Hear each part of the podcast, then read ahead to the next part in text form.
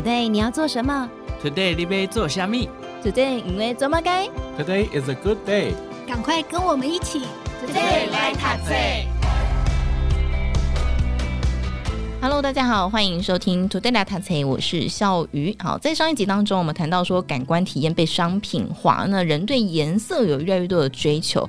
当然，在我们的生活当中，有非常多的使用。比方说，我们去一些餐厅，你会发现餐厅有很多黄色啊，或者是棕色，你会应该很快联想到一些餐厅嘛，对不对？比方一些素食店哦。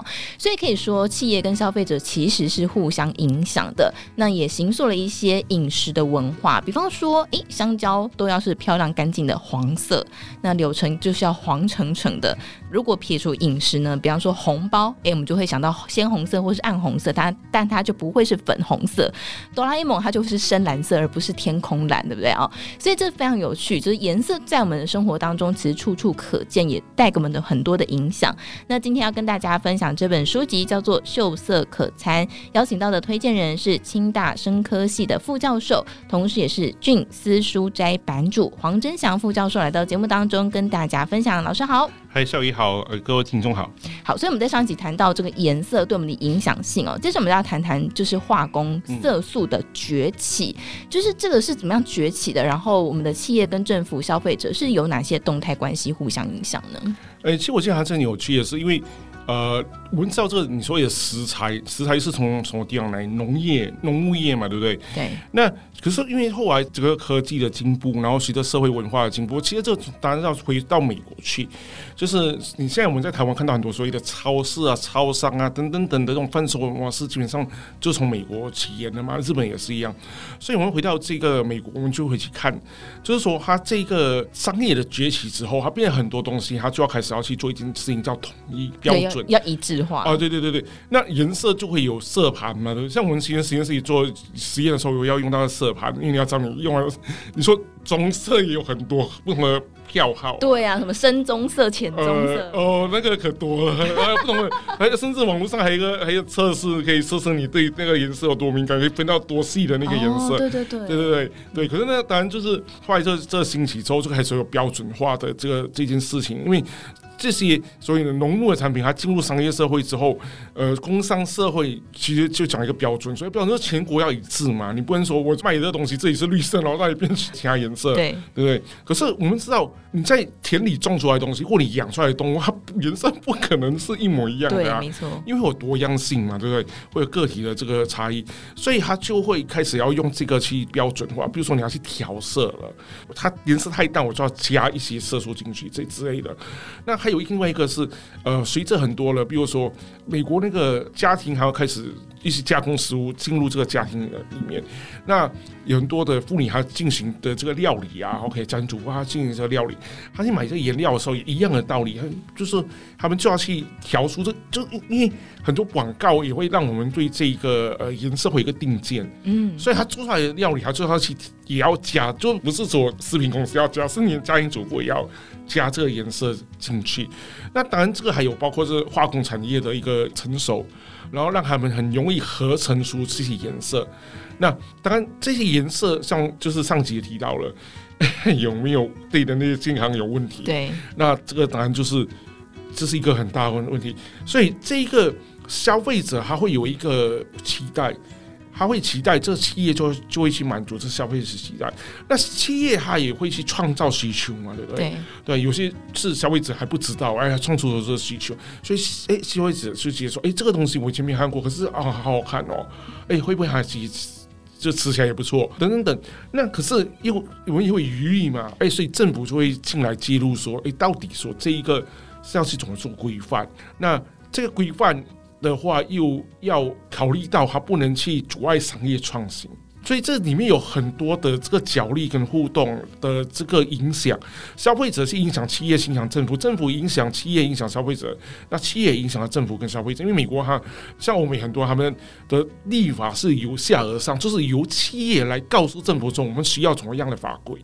对，它可能跟台湾由上而下比较不太一样，所以就就我们可以看到，在这个立法过程中，其实这些企业它也会用一些游说，游说是合法的哦，嗯，游说团体来游说政府说，我们应该制定什么样的企业对我们是有利的，那同时对消费者又是有利的，那这样子的一个。一个呃蛮有趣的这本书，呃，用这样子的一个，其实它每一章都是在讲这个动态的关系，因为可以看到，哎。企业做什么，消费者又做什么，政府开始做什么事情？对，因为消费者他也不是照单全收啊。其实你会看到，比方说消费者他也会有一些对，比方色素使用的抗议。哦，台湾有一段时间也是这样子。哦，是。对，对对对对，因为我们我也担心说，你会不会影响我们的健康嘛？因为有些东西是现在吃没有问题，搞不好二十年后就大家都发现一种某一些疾病增加也也说不定。对对，所以这有当中其实有一些矛盾之处，就是消费者一方面呢，我们又很希望。颜色在食物当中会让食物看起来更好吃，嗯，嗯，可是，一方面我们会担心说，哎、欸，色素会对健康造成影响，尤其对小孩的影响。对，而且加上因为很多加工的过程中颜色会失去，就等于是这个加颜色进去，某个程度上来说，对企业来说是一个必要之恶。嗯，对对对，但没这没办法啊，对啊。好，但我觉得在这本书看的过程当中啊，我觉得最厉害的就是广告，嗯，行销。哎呀，这个广告对人类造成的影响真的是蛮大的。你说以台湾来说，中秋节过去哪有烤肉的习惯？哦，是啊，没错，一家烤肉万家香啊。对呀，就是为了要买那个酱料嘛，就会变成一个文化。然后那个都那个什么吃粽子一定要什么甜甜对甜辣酱，对对对对，所以这个都是广告是渲染出来的，然后变成一个习惯。所以所以商业可以创造需求啊。哦，呃，这需求是过去消费者没有想过的嘛，对不对？所以这个，这我在台湾的时候，今天有，因为在马来西亚中秋是没有烤肉这个习俗的。哦，那马来西亚中秋是在干嘛？吃月饼啊，就吃月饼，赏月这样。呃吃月饼、赏月、提灯笼、吃柚子、提灯笼，然后反正在提灯笼，这是在台湾是元宵节。对，就马来西亚不过元，呃，基本上不太过元宵节。就元宵节没有什么庆祝活动，所以他把元宵节一个结合到中秋节，所以这个有时候是不同的。地方还会因地制宜啦。哦，但但是在马来西亚也是有元宵节这个节庆，只是没有庆祝它。其实我我觉得应该元宵节的概念可能都很淡，就是元宵节基本上就我们我们都把它当成一般的的那个平日在过，所以他就把一些元宵元素结合到中秋节。对，所以广告真的是很全面性的，就是像老师老师刚刚说的，去创造了一些需求出来，而且还创无形中也创造了标准。对，比如说。我们刚才讲到的说，有一些颜色，因为当还要呃，不管是平面的还是电视的，它总要去决定它这是这个商品是什么颜色。比如说奶油，奶油到底是什么颜色？哎，对，这本书当中有讲讲到这件事。这个奶油其实是从很白到很黄都有啊。其实这个是一个很多样性的东西嘛，对不对？它不同的季节也不一样。那甚至说他们后来，我记得看到一个很有趣的是，好像人造奶油一开始那个天然奶油的厂商抗议说，他把人造奶油弄成粉红色。粉红色？呃，对对啊。哎、欸，可是你看，哎、欸，我又回来了。我们只要想到草莓，就想到什么颜色？草莓吗？对啊，红色啊，粉红色嘛。粉红色，对，红色粉红色嘛，对不对？对，所以假设有一个食物给你，他跟你说，哎、欸，这里面的草莓味，可是它完全没有粉红色哦，完全不红哦。那你你你你以为奇怪怪的，对不对？对，除非你是在玩分子料理。要不然，这个我们都会记得说不 不应该粉红色嘛，对不对？对。所以你想象嘛，如果我看到一个粉红色的奶油，我会记得说它吃起来是什么味道？草莓味啊。没错，所以就问题又来了嘛，对不对？所以这个是广告造成的影响的影响的定见。哦。对，因为因为当它成为主流之后，比如说有一个厂商他他先做这个。那另外一个还要跟进的时候，他不可能说我要弄成别的颜色嘛，对不对？所以他也没有办法，就是要跟进。那后面的全部变成是，只要是草莓的东西都一定要是粉红色的这样的一个联想。所以这个是我想是一个广告对我们其实有很多在不管是意识或潜意识上面的一个影响。哎，那老师觉得这个影响是我们说好或不好吗？我想可能我自己会保持的观点是中性啦，就是说你不用不一定要。这么快去给他一个标签，说这是好不好？而是我们应该去理解它的脉络。哎，所以商业史很重要，我们应该是理解它怎么来的。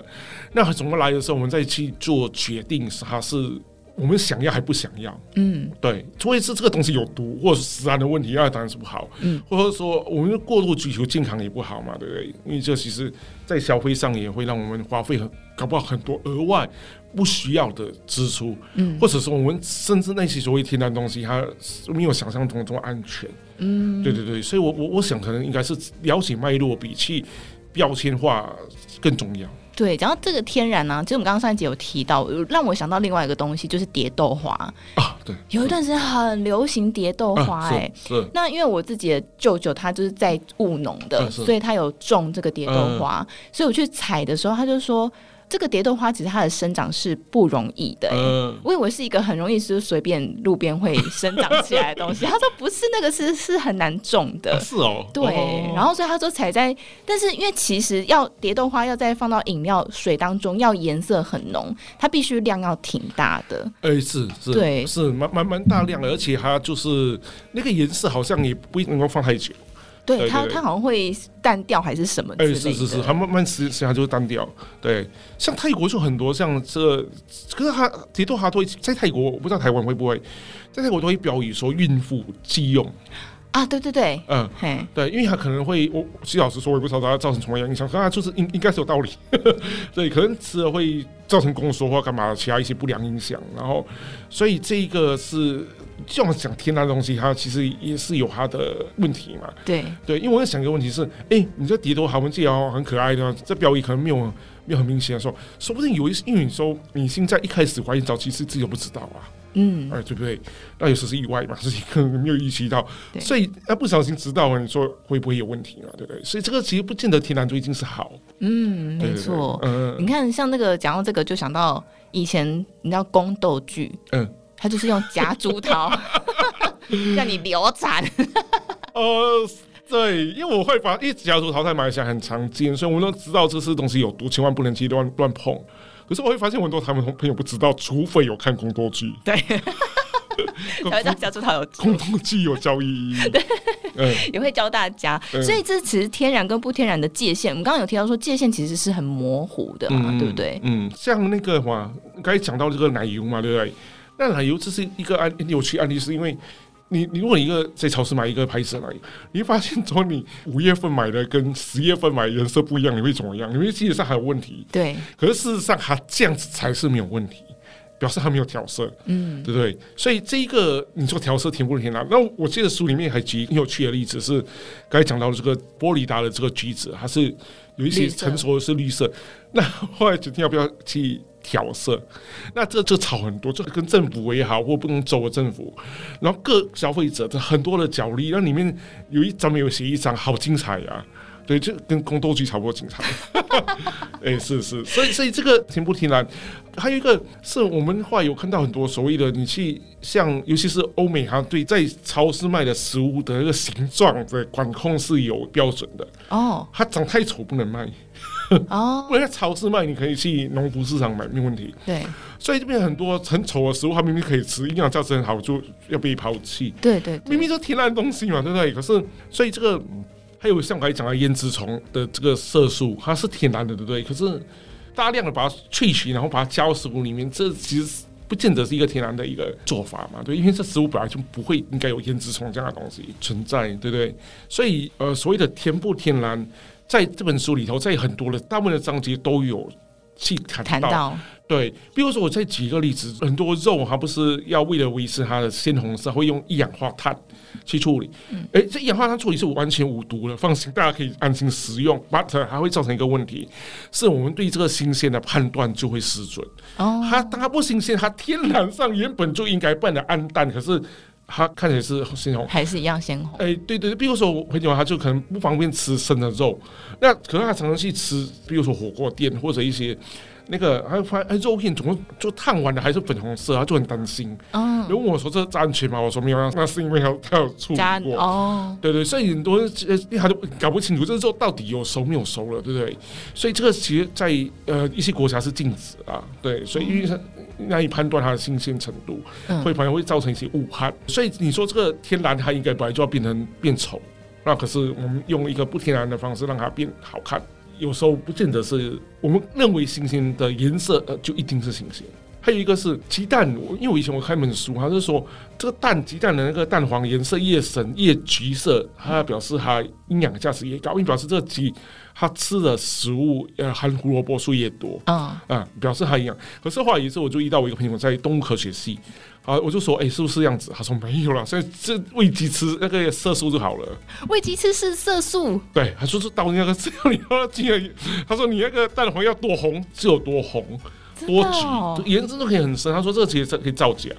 哦，哎，我第一次知道，原来鸡是可以吃色素去影响它的鸡蛋蛋黄的颜色。我我我我那时候也才才知道，说哦，原来是你说用那个颜色来判断准嘛。然后我也问他说，哎，是不是褐色可乐鸡蛋营养价值比较高，一般价格比较高嘛，对不对？他说完全没有影响，完全没有影响，跟那个无关，就是跟真的可乐颜色无关。因为我们记得哦，白色会不会里面营养比较少？对啊，啊，褐色营营养比较多。什么土鸡蛋啊？啊，觉得很贵啊。对对对，他说那个关系不太大。关系不太大，对对对，它可能跟它的饲养环境关系比较大。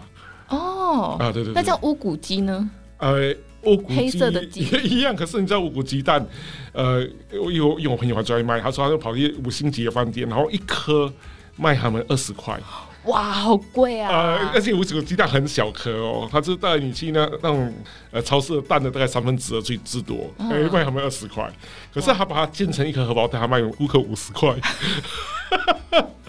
可是吃起来可能味道差不多。对对对，你说有没有营养比较多？没有，其实，可是也是消费一种体验。我没有说，我没有说这个消费体验是不合理或不理性，而是那种体验嘛。说哦，我没有吃过乌鸡，我我我来吃一下。嗯，哦、对对对，嗯，哎、欸，我觉得看这本书真的会让你脑洞大开，哎、嗯，就是你会对很多生活当中很习以为常的事情，然后发现说，哎、欸，其实可能不一定，就是这些想法可能是从广告来的。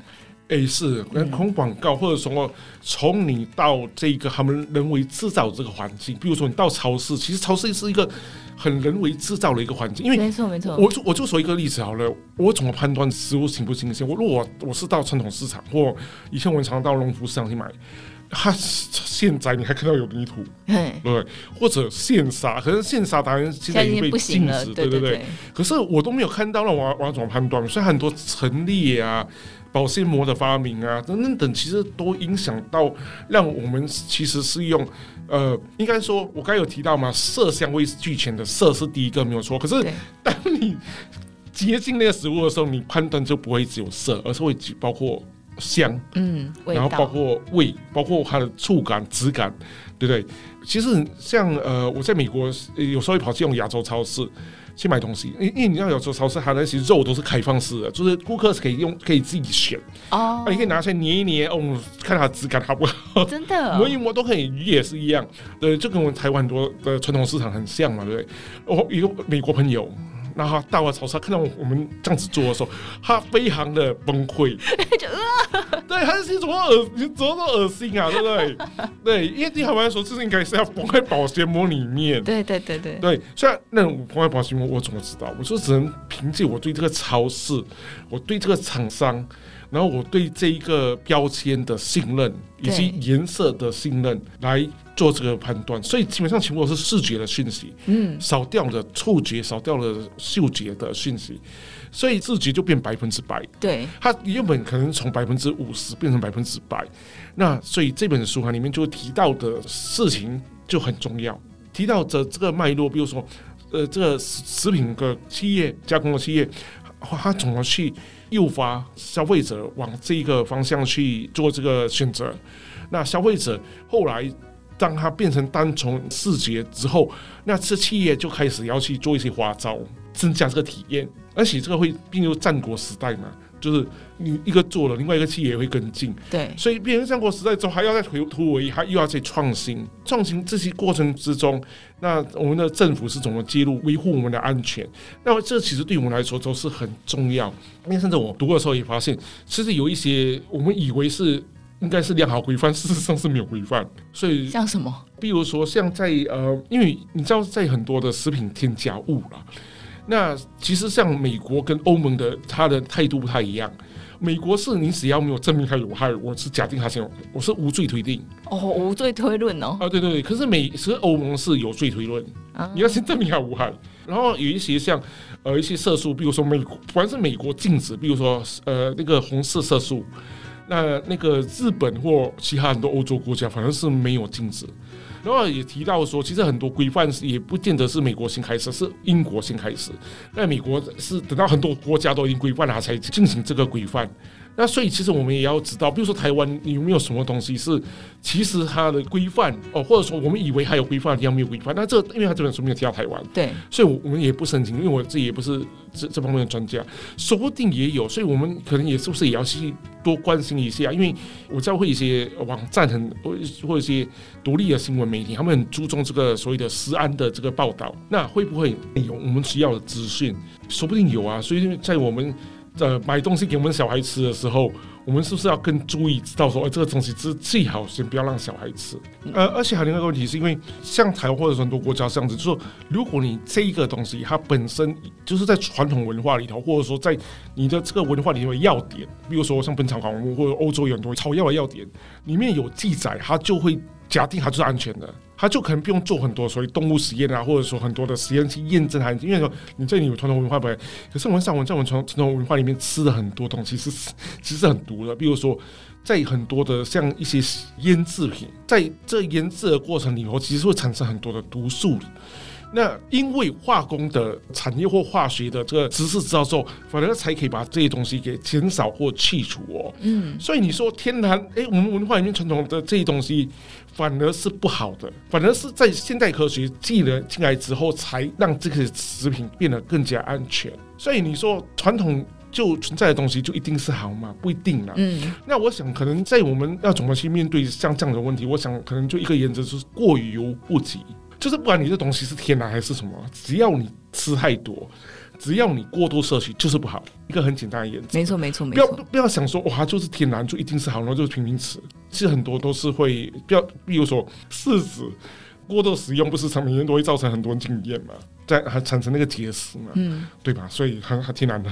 对，所以不是说天然的就一定可以吃很多。像书当中还提到一个，我觉得也是让我在思考的，就是罐头这件事情。嗯，我以前都觉得罐头就是就是觉得它不新鲜，是，然后才会被做成罐头。是，可是其实以制成来说，它也不是真的到不新鲜。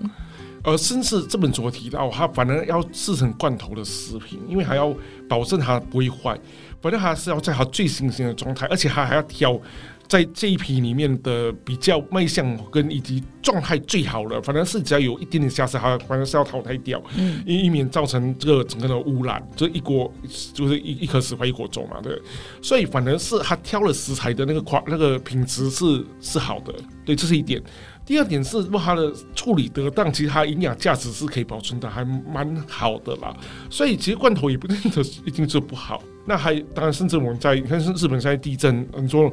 家里如果还没囤积这些罐头，它其实是现在我我经常看新闻，他们只能吃血度日，对不对？嗯、因为物质运送很困难。对，所以罐头的发明是呃，我记得是人类的一个里程碑吧。哦，真的？呃，我这因为加上你还想一个问题，我们就因为罐头，所以我们可以吃到很多异国食品啊，异国料理，对不对？轻易吃到异国料理。那还有一个是罐头，这个在这影响里面还有一个我之前有趣的这本书提到是，因为当你要做成罐头，正来讲呢，你全部都要标准化，你要一定要一样的品质，对，就标准化。所以标准化在这个食品的加工里面是罐头的起源是进入了一个所谓的标准化的一个时代。像那个台湾其实早期生产很多凤梨罐头嘛，对对对，对对，凤梨罐头现在其实全世界最大的凤梨罐头生产地就是在我家附近。在马来西亚，马来西亚，对对对，在柔佛州的一个南部一个地方，在比干纳纳，是全世界最大的一个凤梨罐头的生产的基地。为什么那边是生产很多凤梨嘛？啊，对对对，因为那边的气候跟那个就是土质很适合凤梨生长。哦，对对对对，因为它品质可以，你是丁状的还是它环状的，那个品质是不一样的。哦，你说凤梨本身的形状？对对对对，就是那个罐头的形状。哦，罐头形状。罐头里面，对对对，是它的品质。比如说，可能卖相不好，它就能做成小丁状啊；卖相还稍微一点大的丁状，那更好，而不是一个环状的。哦。你说拿出来一整片，然后圆圆的那种，对对对对之类的。所以现在也是蛮有趣的一个知识。所以这个里面也提到是，其实有很多呃，我想这个罐头的发明其实是一个很了不起的一个发明。嗯、对，它形塑很多的，包括早期有时候都是有一些呃。我像我，我小时候我们家爸妈比较忙的时候，还要给小孩子吃料理啊，做一般什么料理肉类也比较困难，所以都用罐头的肉。还有一种是什么叫午餐肉哦，我知道，我知道，我知道。对，可是我现在还知道，也午餐肉其实超级不健康，不要给小孩子吃。为什么？它里面很多化学添加物不提，它其实午餐肉大部分的成分是淀粉，不是肉。哦，不是肉本身哦，对对，不是肉淀粉哦。对对对对对，所以它吃起来其实跟肉差异蛮大。对，它它吃起来有点奇怪的口感。对对对，那是淀粉，那不是肉，就它蛋白质含量不高，所以让小孩，如果是要让小孩子，你还不能买它是真正含肉的罐头，比如说罐头鱼类的，那那可能还比较营养。哎，其实台湾其实也吃很多啊，比方说那个尾鱼罐头啊。呃，是啊。对啊，就是早餐店都会那个尾鱼，就是那个都卖的很好，这样。嗯，是我我我以前的指导教授说，他发生一个一个意外是掉下山谷。他在这里面有一罐尾鱼罐头，让他活了，只是存活到被搜救。哦，真的？对对对，所以以后还是在我的车里面也放了罐头。哎、欸，对，其实因为呃，像日本就是不是发生地震嘛，所以很多人就开始就会推说，就是你家里面要备罐头，对，是是，你就是在只是当做一个救灾物资使用。哎、欸，是是是，不要见它不健康，或者说就一定要排斥它，对，不见得啦。所以我想，这是像我刚才讲的过犹不及。那我想，只是在台湾，我记得台湾有一个饮食文化，一个非常大的优点。好，是什么？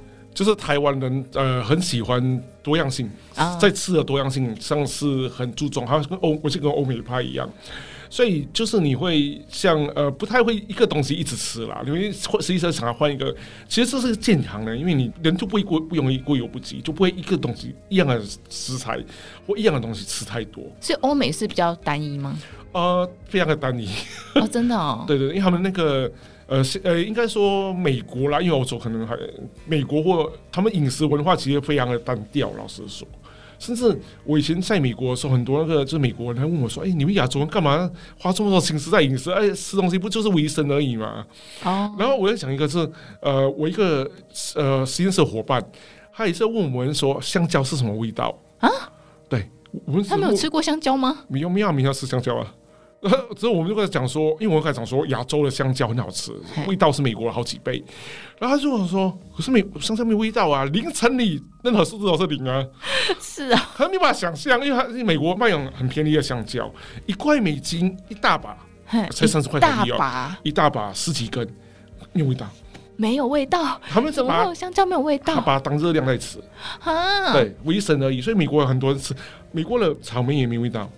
味道很淡，怎么会这样？所以看以后美国人吃草莓沾砂糖，很奇怪，吃草莓要沾砂糖。这对啊，对，因为它的草莓没什么味道。这是因为他们那个产地本身生产出来的农作物没有味道。因为这些所以没有味道的这些呃农作物，就因为表示它的成分比较少，所以它在它的这个保存的时候会比较不容易腐烂。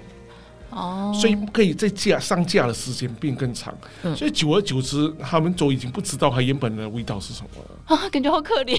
没错，很可怜，真的。想象哎。对对对对对，所以我们那时候在美国，后来真的是在一般美国超市待，就是买久了都受不了，后来都跑去亚洲超市开车蛮久了，因为亚洲超市的店比较少，嗯、所以都要开车比较久，而且就是东西也稍微贵一点点，可是啊，值得。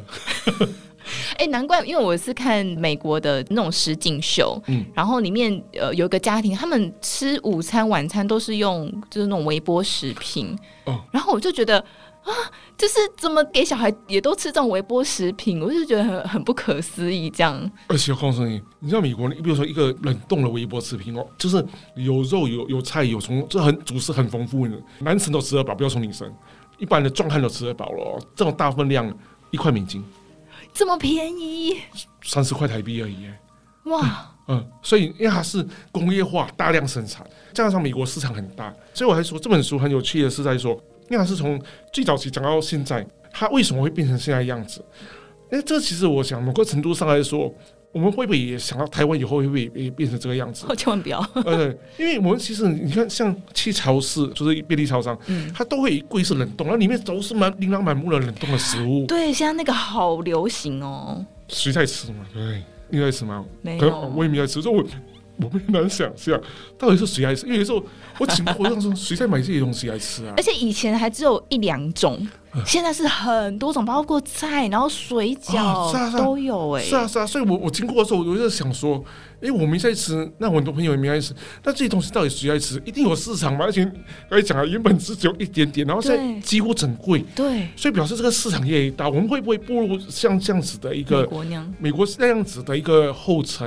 然后我们的饮食的丰富性越来越低，然后标准化让大家都已经忘记了所谓的妈妈，或者说所谓的这些小食原本的实际的样子，或者它实际的多样性是长什么样子？比如说。嗯很很多人不喜欢吃马马来西亚肉骨茶，哎，不知道你没有吃过？肉骨茶有。嗯，我跟你说讲，你到马来西亚的时候，因为你就会讲说，哎，我要吃哪一个是标准的肉骨茶？你问十个人十个答案，因为它是味道很丰富，哦，因为都不一样，都不一样。它其实在还原产地是很丰富的，嗯，对对对。可是当它要变成料理包标准化之后。哎、欸，那个就味道就减少很多，对，就是那样的肉骨茶，对，就是那样的肉骨茶。可是事实上是很多样性很高。那其实我是一样，你吃一个卤肉饭，你其实不同家做的味道不一样，没错没错。可是你到了超商的时候，它就只有一种口味的嘛。啊，真的哎。呃呃，可是久而久之，大家会认为说。卤肉饭就只有一种口味，又搞不清楚。其实卤肉单单卤肉饭，它就已经其实有很多不同的口感、不同的口味。哦、嗯，我觉得如果变成那样，很像在喂猪或是鸡耶。哎、欸，是 是鸡跟猪它也不会追求口味啊，嗯、是是是，就是吃饱。是，所以我想说，如果我们要避免所谓的过犹不及，我们是不是也要教育我们的下一代，嗯，去好好品尝美食？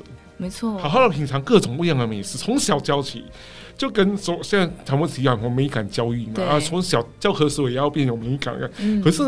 事实上，我们教小孩子说去体验不同食物的美味，那我想这个其实对他们以后的健康是很重要的。对，像台湾有在推什么从产地到餐桌，嗯，就是你就是带小孩子去农田里面，然后真的去种东西，哦、是是是，种完之后他们自己采收自己吃，嗯、是，然后就呃，像我之前采访一些国小，他们就是。带小孩种萝卜，有一些孩子他本来不吃萝卜，但他这样种完之后，他自己采收自己吃，就说啊哇，他真的很喜欢吃他自己种的萝卜。是啊是啊是啊，因为你当你不知道你它的产地长什么样子的时候，其实你你就会对这个呃食材的连接会变得很弱啊，没错。对对对对对，其实老实说，我其实就是对食材的连接很弱的的人。那可是我看了这些书之后，比如说这本书或者很多的饮食的文化史的书，我就发现其实我失去很多。所以，我其实是有点是遗憾，所以就奉献有听到各位，就是如果是年轻的朋友。或者说你家里有小孩子，从小的时候就去好好的去认识这个食材，嗯，它丰富的世界，那对你的人生的丰富性以及对健康其实是有非常大的好处的。的这这不会浪费这个时间，不是说去找这些食材去找美食是是浪费时间，我们是应该花更多时间在工作在赚钱。而美国文化就这样子啊，嗯，对，可是其实不是啊，因为对我们健康是很重要的。对，没错。嗯、像我为了要健康检查呢，然后呢就要进食嘛，不能吃东西，然后我就发现。我我对吃其实蛮执着的，我不能吃就觉得哦，吃东西失去的时候才知道美好。没错，好，所以今天来跟大家分享这本《秀色可餐》，就像老师刚刚说的，其实我们不是说天然的一定最好，或是不天然就一定最不好，其实它就是一个光谱啦，过犹不及都不太好。那呃，当然，我觉得要能够理解这个光谱。的前提呢，就是你要对这件事情要有足够的认识。所以秀色可餐，它带我们去了解从过去到现在的这个整个商业史的变化，然后你可以理解为什么人会对颜色这件事情有越来越多的需求。那你可以在从中呢去反思，去回到你自己的饮食文化当中去思考一下，你怎么样重新跟食物产生连结，产生这个情感哦。好，那么今天来跟大家分享这本书籍《秀色可餐》，也再次感谢我们的黄祯祥副教授来到节目当中，谢谢老师。哎，谢谢。教育